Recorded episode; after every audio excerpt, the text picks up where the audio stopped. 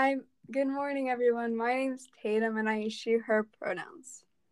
Hi, I'm Nolly, and I use she/they pronouns. And good morning, everyone. Welcome to our 12th episode of Civic Syrup.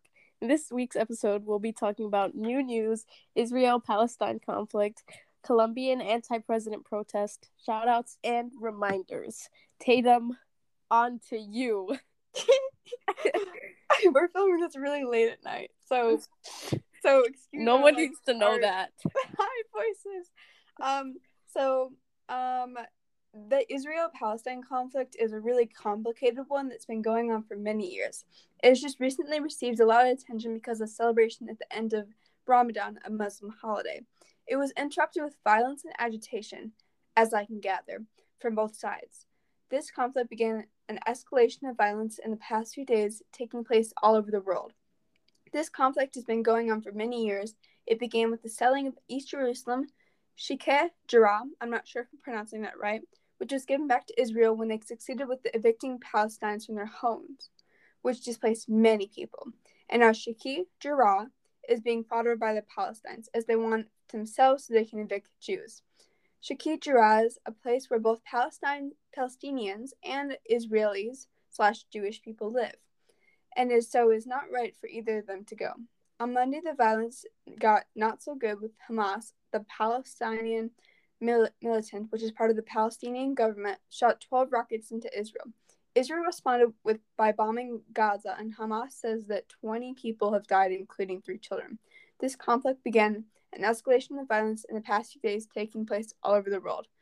Both sides seem like they're preparing to fight for many, many days. Well, what happens now? Well, we have no idea, but Netanyahu said on Monday night that the fighting may continue for some time and those who attack Israel will pay a heavy price. Rocket fire from Gaza has continued into the night in Israel. On April 28th, thousands of Colombians went outside to protest against the new tax reform that their president Ivan Duque made. In response to all the protests, the government decreed a curfew and launched the military force to stop protesters. People got to the point where Colombians called for a work stoppage to increase their demonstrations. The reform aimed to raise taxes to collect more to collect more income for the state. Six point three hundred million dollars. The intention was to increase VAT, value added tax, just mainly on basic necessities like public services and funeral homes. Also, add a solitary tax to the richest and promise a basic income. In 2020, Colombia's GPD fell by 7%, the largest drop in its history. Unemployed exceeded 16% and monetary and monetary poverty reached 42.5%. Colombia is the third country in Latin in Latin to, with the most cases of COVID, 2.9 million infected and 75k deaths. But the violence is the worst part.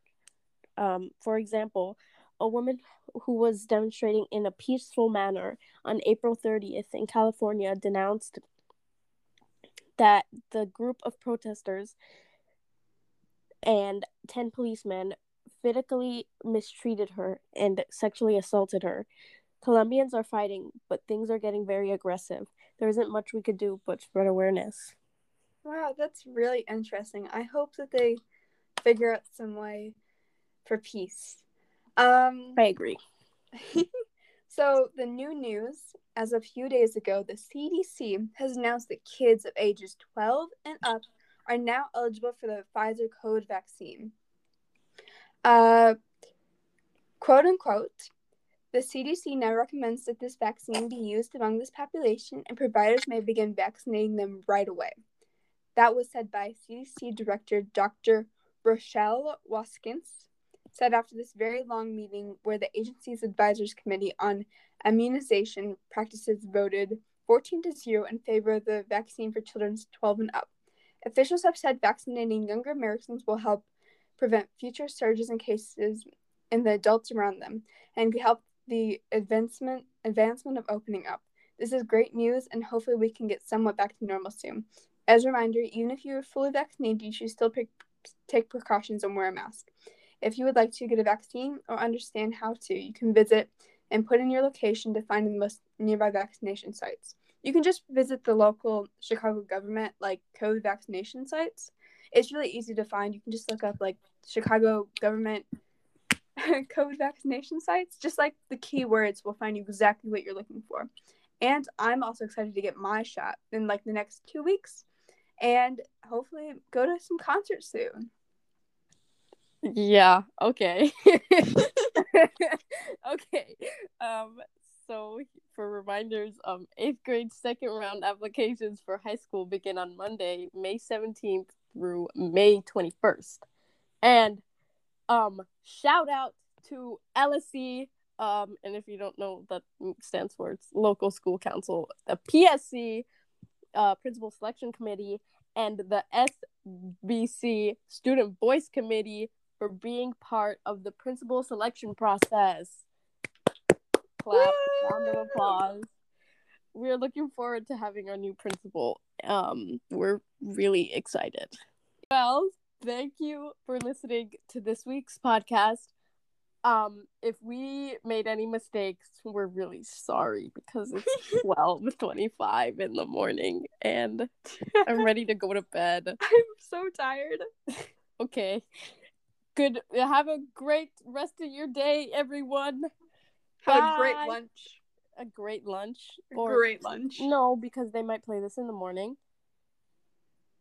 Yeah. So then have a great lunch. What? No, they'll have a great. No, they're in Yeah. the morning. We don't have lunch in the morning, Tatum. Yeah, I know. Lunch is later in the day. Okay. Anyways, bye guys. Thank you. Bye.